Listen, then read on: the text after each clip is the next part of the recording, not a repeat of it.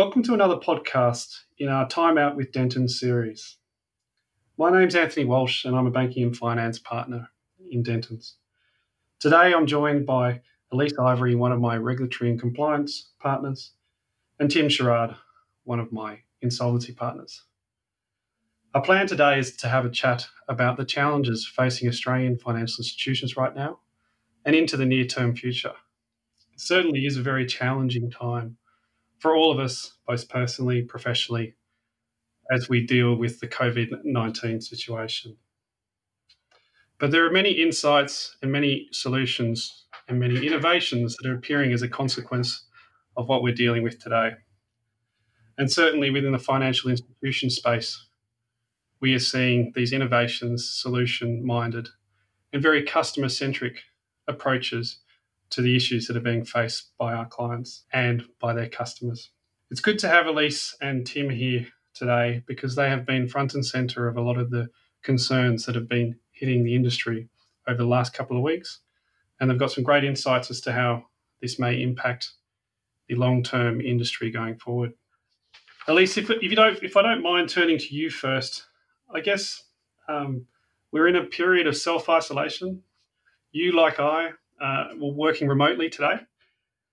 And I guess it's really important for us to understand how financial institutions are adapting and changing their processes to accommodate for this self isolation period and the thoughts and processes that the industry is taking on board to help financial institutions and their customers. Yeah, so we have entered a, a, very different period. Obviously, people are staying in their houses, they're not going out, and that does impact how we're doing business. So we've had an influx of, of queries from clients, uh, mainly around uh, electronic delivery and uh, signing of documents, and also around how you um, identify customers. So verification of identity has become uh, something that is discussed quite quite a lot as well.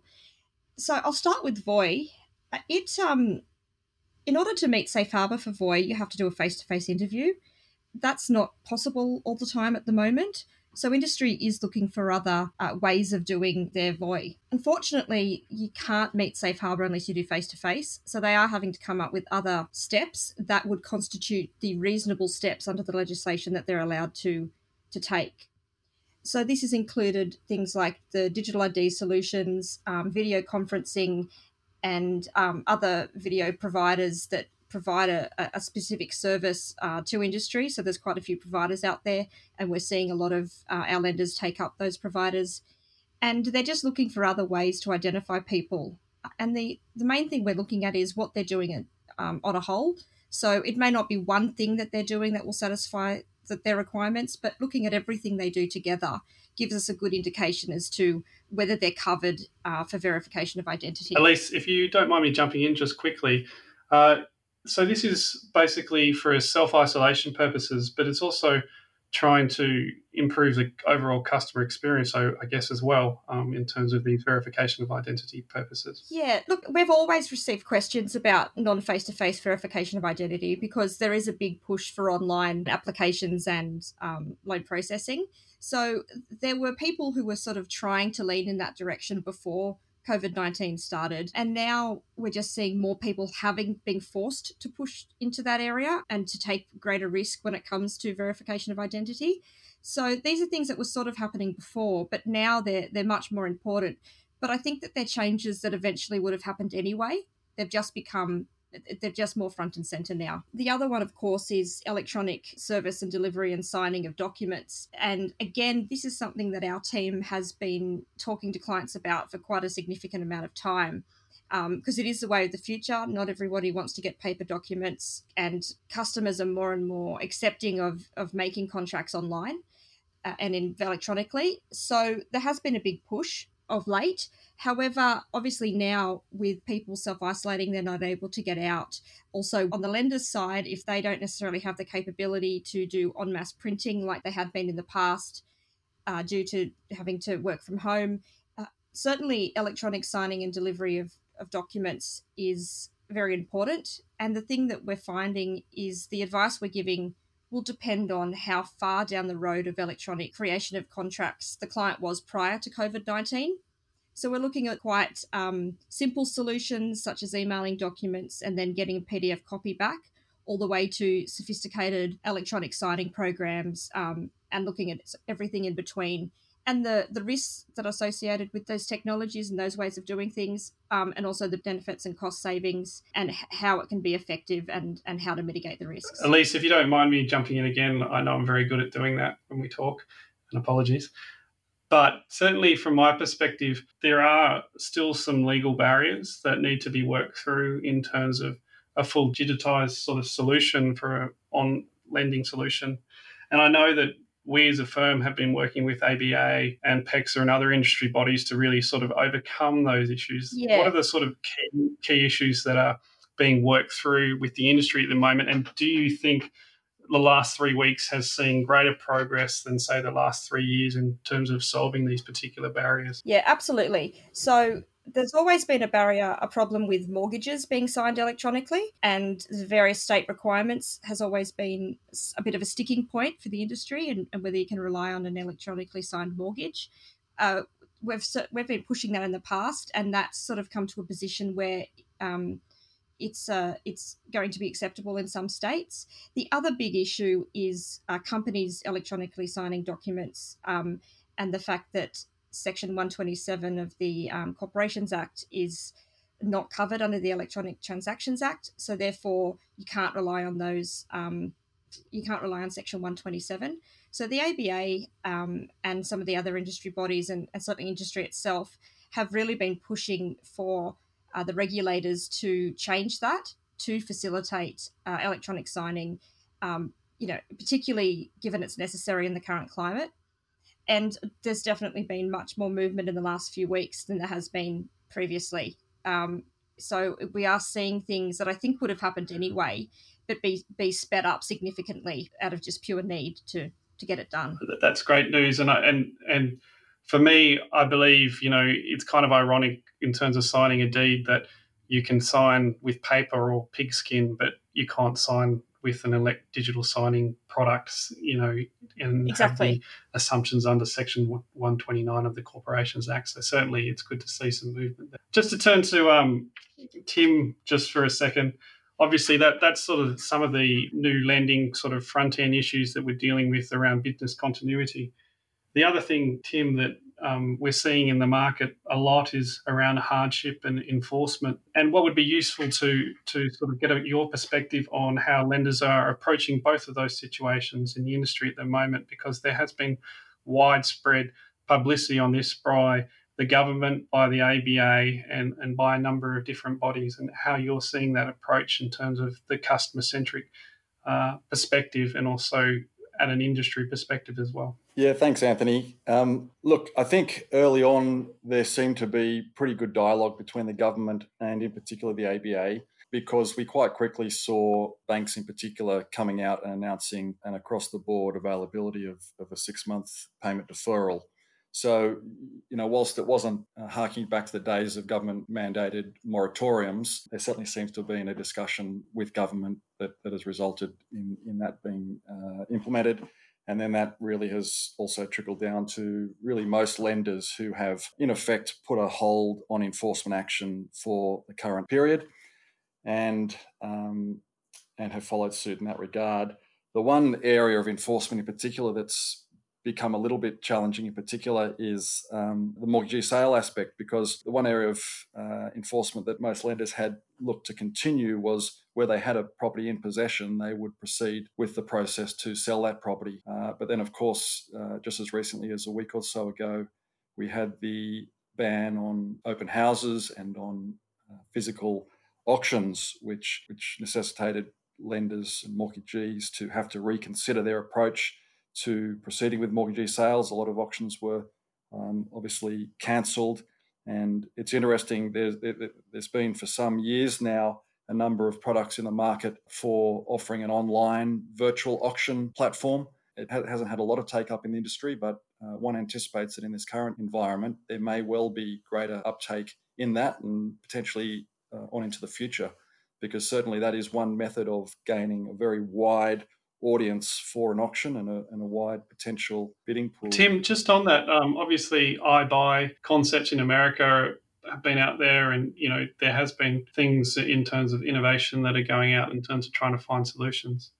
Uh, so that that's that's really interesting to note. But one of the, the, the, the, specific issues that financial institutions have been dealing with is is hardship um, and how to approach hardship. And certainly as an industry, that there is no sort of best practice because we've never come across a situation like this.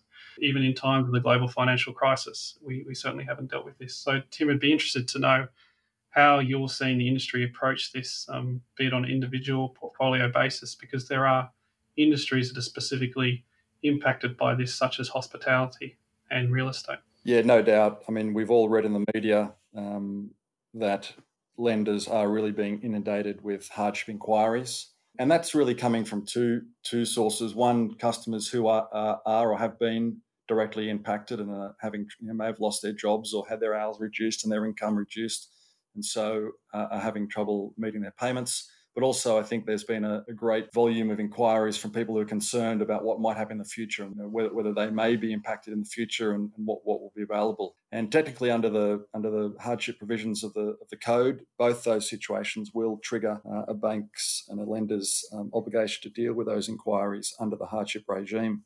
J- just on a purely uh, practical perspective, I think uh, you know most lenders have really found it a challenge to deal with the, the sheer volume. Uh, I know a lot of lenders have redirected internal resources to assist in dealing with that significant volume of hardship inquiries.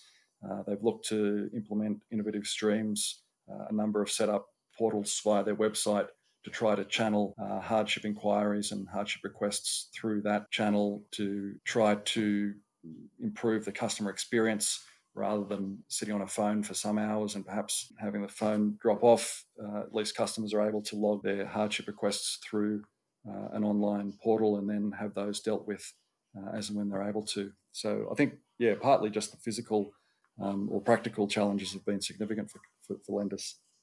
But the other issue you raise quite legitimately uh, Anthony, is how how do they how do the banks then practice deal with those hardship inquiries and in particular hardship applications from customers who are impacted?